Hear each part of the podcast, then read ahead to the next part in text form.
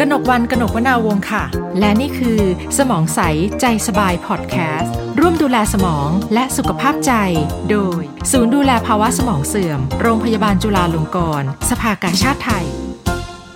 ต้อนรับเข้าสู่สมองใสใจสบายพอดแคสต์ค่ะ คุณผู้ฟังคะใน EP นี้นะคะเป็นประเด็นที่น่าสนใจมาก เราเคยคุยกันเกี่ยวกับเรื่องของสุขภาพในช่องปากของผู้สูงอายุใช่ไหมคะว่าจะมีปัญหาที่แตกต่างไปจากช่วงวัยอื่น ๆ แต่ว่าก็จะส่งผลกระทบไปสู่สุขภาพโดยรวมของท่านนะคะ ถ้าเกิดว่าท่านกินไม่ได้กินไม่ดีนะคะแต่ยังมีอีกกลุ่มหนึ่งค่ะที่มีความพิเศษมากขึ้นไปอีกก็คือผู้สูงอายุ ที่มีภาวะสมองเสื่อมด้วย โอ้โห อันนี้คือโจทย์ 2 ข้อเลยนะคะ วันนี้เราจะมาหาความรู้จากผู้ช่วยศาสตราจารย์ทันตแพทย์หญิง ดรอรพินโคมินค่ะ อาจารย์ประจำภาควิชา ทันตกรรมประดิษฐ์ และอาจารย์ประจำหลักสูตร ทันตกรรมผู้สูงอายุ และการดูแลผู้ป่วยพิเศษ คณะทันตแพทยศาสตร์จุฬาลงกรณ์มหาวิทยาลัยนะคะ สวัสดีค่ะอาจารย์คะค่ะ สวัสดีค่ะ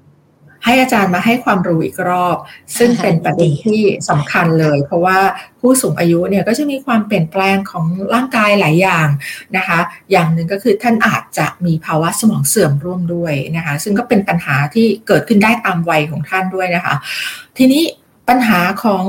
ผู้สูงอายุที่มีภาวะสมองเสื่อมด้วย ส่วนใหญ่ปัญหาในสุขภาพช่องปากของท่านเนี่ยจะจะเกิดอะไรขึ้นบ้างคะอาจารย์ค่ะก็ ในภาวะสมองเสื่อมจริง ๆ ไม่ได้ว่าจะต้องเป็นคนในภาวะสมองเสื่อมนะคะ แต่ว่าถ้าเกิดเริ่มมีภาวะ ความพึ่งพิงก็คือว่ามันมีความเสื่อมถอยของร่างกาย ไม่ว่าจะปัจจัยโรคทางระบบ โรคทางภาวะทางจิตใจหรืออื่นๆเนี่ยการรับยาการรับการรักษา ซึ่งมันก็จะ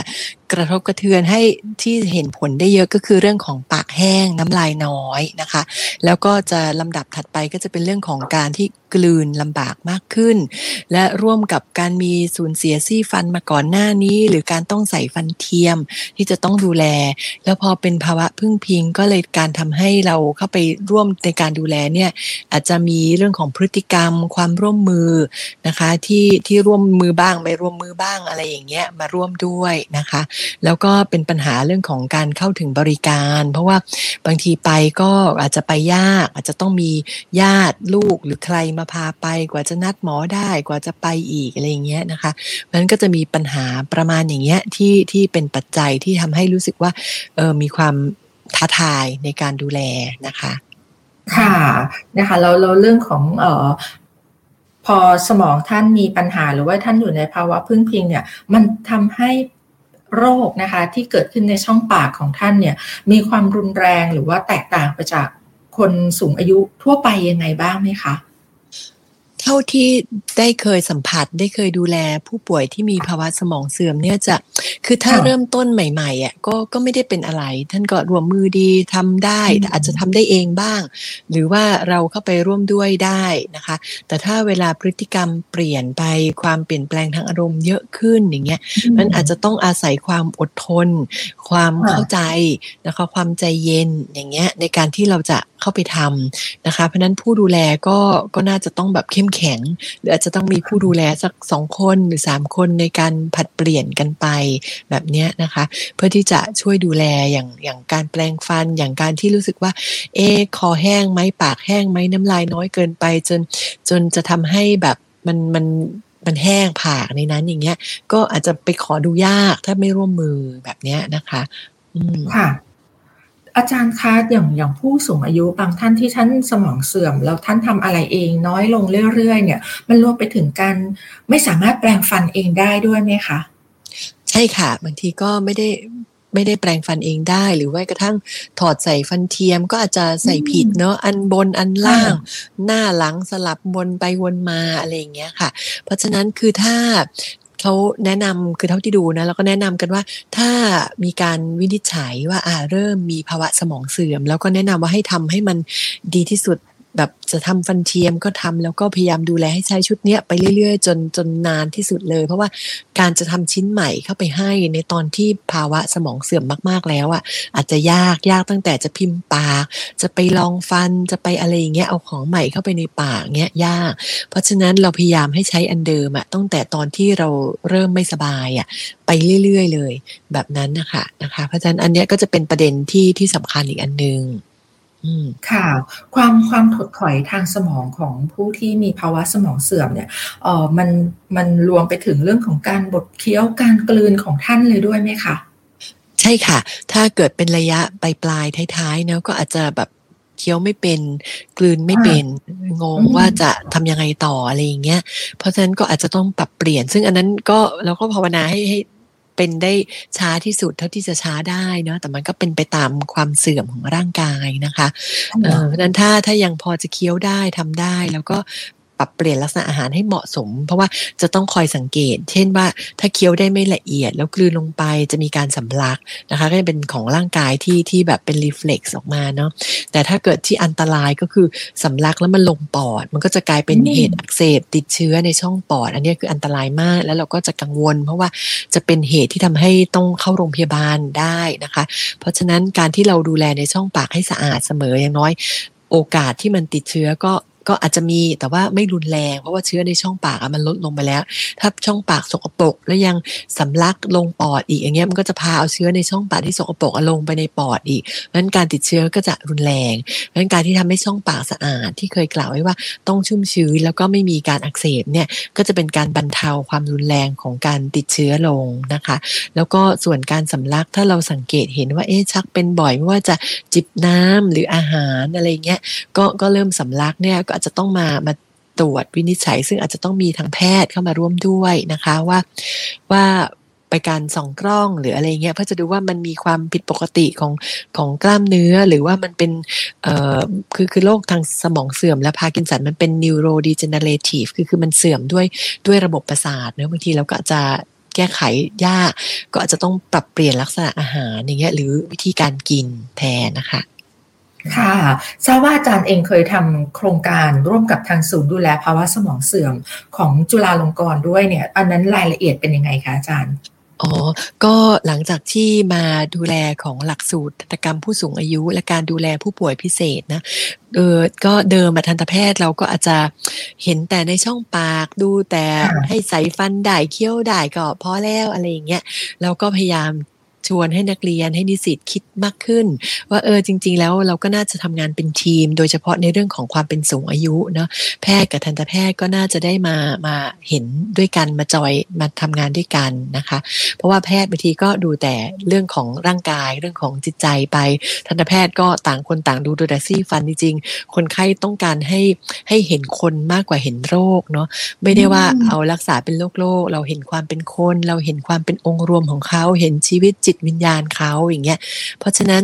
การที่เรามาทำงานด้วยกันเนี่ยเราก็จะเห็นภาพที่กว้างขึ้น แล้วก็ผลดีมันก็จะเป็นการบูรณาการผลดีตกแก่คนไข้แล้วก็ญาติพี่น้องนะคะ อย่างโครงการที่มาร่วมก็ชวนนิสิตให้มาเห็นมากขึ้น เพราะว่าเดิมเราอยู่ในคณะหรืออยู่ในคลินิกทันตกรรม เราก็อาจจะไม่ได้เห็นผู้ป่วยภาวะสมองเสื่อมเท่าไหร่ เพราะว่าอย่างที่บอกว่าเป็นการพามาที่ลำบากเนาะแล้วกว่าจะมากว่าหมอจะใจเย็นพออดทนเข้าใจทุกสิ่งอย่างเนี้ยบางทีทำกันครั้งสองครั้งก็ก็ไม่ค่อยได้เจอกันเท่าไหร่ ถ้าเกิดตรงนั้นมันมีแหล่งของผู้ป่วยอยู่แล้ว เราก็ไปช่วยดูดีกว่าว่าซี่ฟันเป็นยังไงปัญหาเป็นยังไงบ้างอะไรเงี้ยพฤติกรรมความร่วมมือการที่สอนแปลงฟันหมออาจจะทันตแพทย์อาจจะรู้สึกว่าเอ๊ะฉันก็พูดแล้วบอกแล้วทำไมทำไม่ได้ ถ้าเรามาอยู่คลุกคลีนานขึ้น เราก็จะได้เห็นถึงการเปลี่ยนแปลงเนาะว่าโอเคมันจะต้องทํำยังไงบ้างจะไปอยู่ตอนไหนอย่างอย่างการแปลงฟันเราอาจจะรู้สึกชินกับว่าตื่นนอนต้องแปลงฟันกินข้าวเสร็จต้องแปลงฟันก่อนนอนแปลงฟันบางทีมันอาจจะไม่ได้ต้องเป๊ะขนาดนั้น เราอาจจะมีความยืดหยุ่นมากขึ้นดูหนังสักเรื่องหนึ่งก่อน อารมณ์ดีแล้วอ่ามาแปลงฟันอะไรอย่างเงี้ยเป็นต้นนะคะ ค่ะ เหมือนดูแลเด็กเลยนะคะอาจารย์เหมือนถูกหลอกล่อเด็กแปลงฟันอะ ก็ต้องไม่มีเทคนิควิธีการเหมือนกันเนาะใช่ใช่แล้วก็ทำบรรยากาศเนอะบางทีก็ยังรู้สึกว่าเออเราก็อาจจะเปิดเพลงก็ได้อย่างที่เราบอกว่าทำสองนาที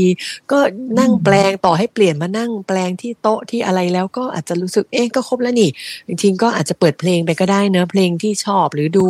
เดี๋ยวนี้ก็มี iPad มีอะไรที่แบบเปิดทีวี YouTube อะไรเงี้ยดูอะสองนาทีนะ หมดตอนเนี้ยก็คือจบโอเคแล้ว ถือว่าได้ฟลูอไรด์เพียงพอและบ้วนทิ้งได้เอาผ้าก๊อซไปเช็ดให้แห้งอะไรเงี้ยได้ แบบเนี้ยนะคะ อืมนะคะก็ต้องต้องหาแรงจูงใจให้กับผู้สูงอายุเหมือนกันนะคะไม่ไม่ต่างจากวัยเด็กเนาะที่เราก็ต้องจูงใจให้เขารักษา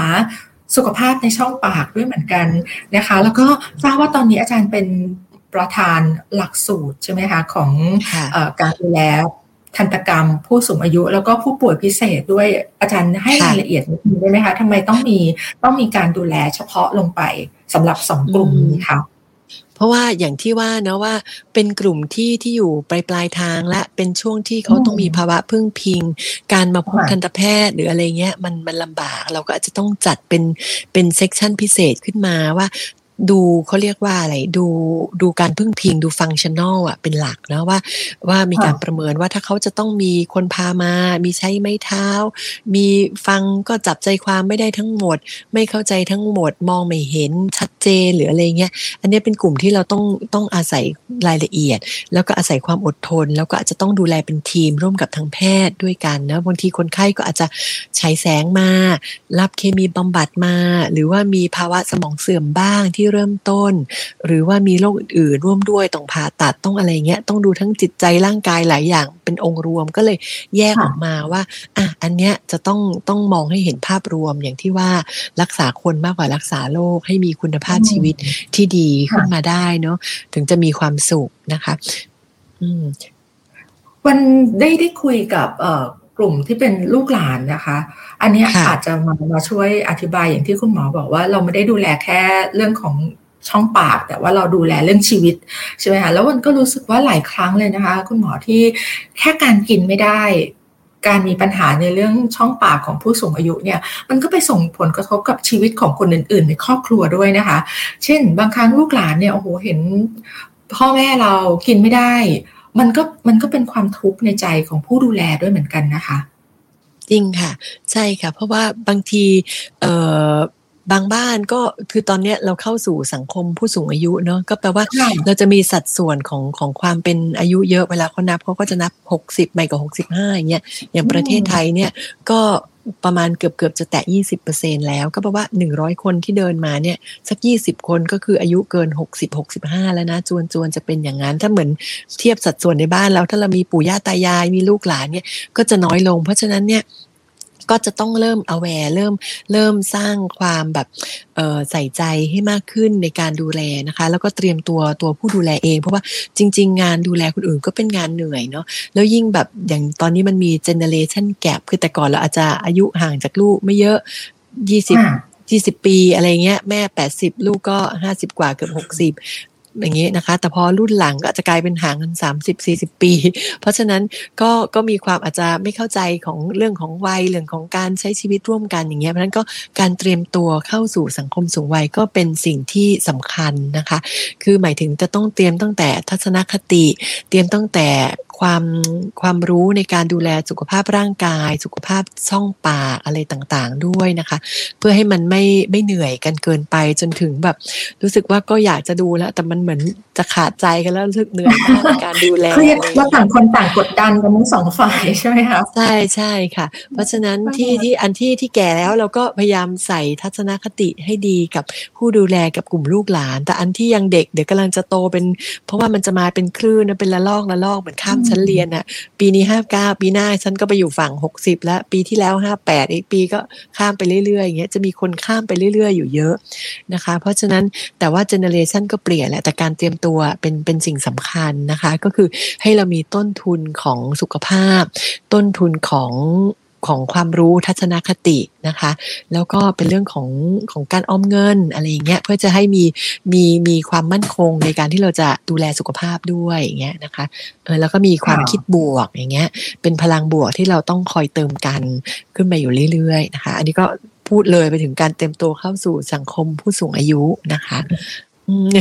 ค่ะซึ่งเอาจริงๆแล้วทุกอย่างมันสัมพันธ์หมดเลยเนาะแค่เรื่องของสุขภาพในช่องปากเราเนี่ย แต่ถ้าเราล้วงลึกลงไปโอ้โหมันจะไปสัมพันธ์กับรายละเอียดอื่น ๆ ในชีวิตอีก หลากหลายปัจจัยเลย ให้อาจารย์ฝากทิ้งท้ายนิดนึงเลยค่ะ หลักสำคัญหัวใจสำคัญเนาะที่เราคุยกันมาตลอดทั้ง EP เนี่ยสำหรับสุขภาพในช่องปากนะคะของผู้ที่มีภาวะพึ่งพิง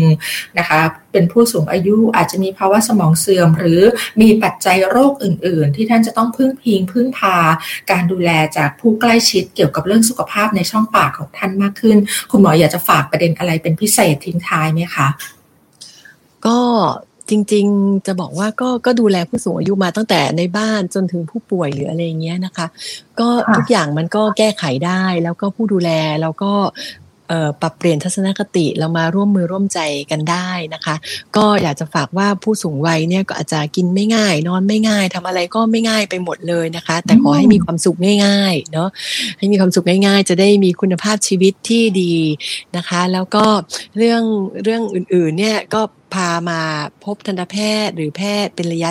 ระยะ แล้วเราก็จะทำงานเป็นทีม แต่อย่างช่วงเนี้ยเป็นโควิดเราก็อาจจะปรับเปลี่ยนด้วยการเป็นแบบ telemedicine การให้ความรู้หรือคำปรึกษาทางออนไลน์ไปก่อนนะคะ แล้วจริง ๆ เราก็จะมีพวกเหมือนตัวชี้วัดเหมือนเหมือนแบบเป็นแบบสอบถามให้ให้จริง ๆ ไม่ต้องเป็นทันตแพทย์ก็ได้เป็นผู้ดูแลทั่วๆไป แล้วก็สามารถ checklist ได้ว่าเอออาการอย่างเงี้ยต้องรีบมาอาการอย่างเงี้ยยังรอได้อยู่ นะคะ แล้วก็พยายามจะพัฒนาตรงอย่างเงี้ยขึ้นมาเพื่อเพื่อส่งต่อให้กับผู้ดูแลแต่ละบ้าน แต่ละครอบครัวค่ะนะคะค่ะแล้วจนณปัจจุบันเนี่ยเรามีตัวช่วยบ้างไหมคะคุณหมอ เช่น นวัตกรรมนะคะ เกี่ยวกับพวกอุปกรณ์ต่างๆ ที่จะทำให้การดูแลสุขภาพในช่องปากของผู้สูงอายุที่อยู่ในภาวะพึ่งพิง ง่ายขึ้นปลอดภัยขึ้นด้วยค่ะ นวัตกรรมตอนนี้ถ้าให้เห็นหลักๆ ก็คงจะเป็นเรื่องของเทเลmedicine teledentistry ที่ที่เปิดกล้องคุยกันได้ แต่ว่าก็อาจจะยังไม่ครบทุกบ้านเนาะอันที่สองก็จะเป็นเรื่องของอาหารที่ก็เห็นเพิ่มขึ้นแล้วนะคะ อย่างจริงๆเนี่ยที่ทันตแพทย์ที่จุฬาเนี่ยเราก็จะติดต่อกับมูลนิธิทันตนวัตกรรมนะคะ ซึ่งเป็นของพระบาทสมเด็จพระเจ้าอยู่หัวรัชกาลที่ 9 ท่านก็ได้ทรงพระกรุณาทำเรื่องของฟันเนี่ยอยู่อย่างมากมายาย เพราะท่านน่ะได้ตรัสอยู่แล้วว่าเวลาไม่มีฟันน่ะ กินอะไรก็ไม่อร่อยสุขภาพองค์รวมมันก็ไม่ดี ก็เลยเกิดงานวิจัยมากมายเลยของทางทันตกรรม ที่เพื่อจะดูแลทางผู้สูงอายุนะคะหนึ่งในนั้นน่ะก็จะเป็นเรื่องของอาหารพระราชทาน ซึ่งเป็นอาหารที่เป็นแบบเจลลี่พระราชทานนะคะ แล้วก็จะปรับปรุงมีหลายรสชาติ ซึ่งอันเนี้ยขอได้ฟรีเลยนะคะ มาที่คณะทันตแพทย์จุฬาก็ได้มาลงชื่อบอกไว้ หรือจะไปติดต่อที่มูลนิธิทันตะนวัตกรรมก็ได้นะคะ เพื่อจะเป็นการปรับเปลี่ยนลักษณะอาหารก็จะเป็นอาหารที่ที่เป็นเหมือนเจลลี่ เป็นเหมือนพุดดิ้งอะค่ะทานได้ง่ายขึ้น แล้วเราก็ทำวิจัยว่าเอ๊ะอย่างในคนไทยจะชอบรสอะไรบ้างตอนนี้ก็มีแบบมะม่วง มีสาวรสอย่างเงี้ยเป็นต้นนะคะ แล้วก็ยังมีเรื่องของวุ้นชุ่มปากนะคะ ก็เป็นพระมหากรุณาธิคุณจริง ๆ ท่านก็ได้ได้ให้พระราชทานแนวคิดหลากหลายมานะคะ แล้วเราก็ต่อยอดขึ้นมาเพื่อที่จะทำอันนี้ก็เป็นวุ้นชุ่มปากก็จะเป็นเหมือนเจลลี่ที่แบบ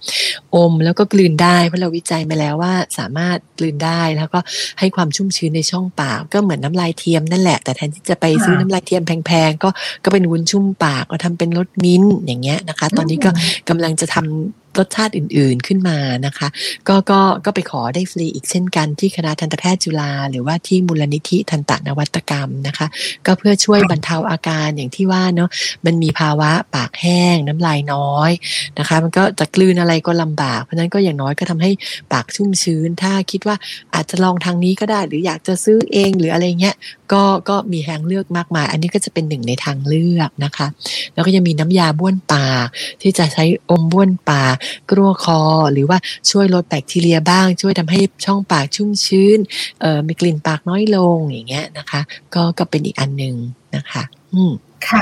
น่าสนใจมากเลยค่ะ วุ้นชุ่มปากเนี่ยเพิ่งเพิ่งเคยรู้อาจารย์ว่ามีวุ้นชุ่มปาก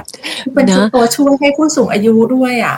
ใช่ค่ะ เพราะว่าอันนี้ก็เลยเป็นอันนึงที่ว่าเออ ควรจะมีการลิงก์กันระหว่างแพทย์ทันตแพทย์เพราะบางทีเราก็ดูแลแต่คนไข้เราแล้วเราก็ไม่ได้ไปถึงตรงแพทย์แพทย์ก็ดูแลทางนั้น ก็เลยคิดว่าพอมันถึงปลายทางเนาะก็จะต้องทำงานกันเป็นทีม แล้วเราให้เราได้รู้จักกันก็เลยเป็นเป็นที่มาของโครงการว่าได้เข้าไปร่วมดูของคณะแพทย์ด้วยนะคะ ร่วมตรวจให้ความรู้กับเอ่อ ผู้ป่วย ญาติผู้ป่วย ในการดูแลซี่ฟันในการปรับเปลี่ยนลักษณะการจับแปรงอาจจะใช้ผ้ามาพันด้ามแปรงให้มันอ้วนขึ้น เวลาแปรงฟันด้ามมันก็ไม่ได้ผอมๆแต่หัวแปรงอะเล็กเท่าเดิมมาเอาเข้าปากได้อะไรอย่างเงี้ยเป็นต้นนะคะ ค่ะ ถ้ามีท่านผู้ฟังของเราสนใจค่ะอาจารย์อยากจะไปขอรับพวกเอ่อสิ่งประดิษฐ์ที่เป็นนวัตกรรมอย่างที่อาจารย์บอกเนาะให้กับผู้สูงอายุที่มีปัญหาเรื่องสุขภาพปากในช่องฟันมีเกณฑ์ในการที่จะเข้าไปขอรับยังไงบ้างไหมคะ ก็จริง ๆ เกณฑ์ก็ไม่ได้วุ่นวายมาก เราก็แค่ต้องการรู้ว่าเอาไปเพื่อวัตถุประสงค์ใช้งานจริงๆเนี่ยเราก็อาจจะขอชื่อที่อยู่ว่าเป็นเป็นผู้ป่วยโรงพยาบาลไหนยังไงมีโรคอะไรบ้างประมาณนี้เพื่อจะเก็บ record ไว้เฉยๆ แล้วก็มามาติดต่อได้ที่คณะทันตแพทยศาสตร์จุฬาลงกรณ์มหาวิทยาลัยนะคะ แล้วก็ตรงข้างล่างตึกสมเด็จย่าค่ะ ก็จะมีมีห้องประชาสัมพันธ์อยู่นะคะ ก็มาติดต่อตรงนั้นต่อแล้วก่อนแล้วก็เขาก็จะส่งต่อขึ้นมา ก็ไม่ได้ยุ่งยากค่ะ แล้วก็สามารถขอรายละเอียดตรงนั้นได้ค่ะ ในวันเวลาราชการโอ้เชียร์เชียร์เลยนะคะ เชียร์ให้ผู้สูงอายุเนี่ยได้ลองทดลองนะคะใช้พวกนวัตกรรมต่างๆ เหล่านี้เนาะเราจะได้ไม่ต้องแบบลดคุณภาพชีวิตตัวเอง แล้วก็ไป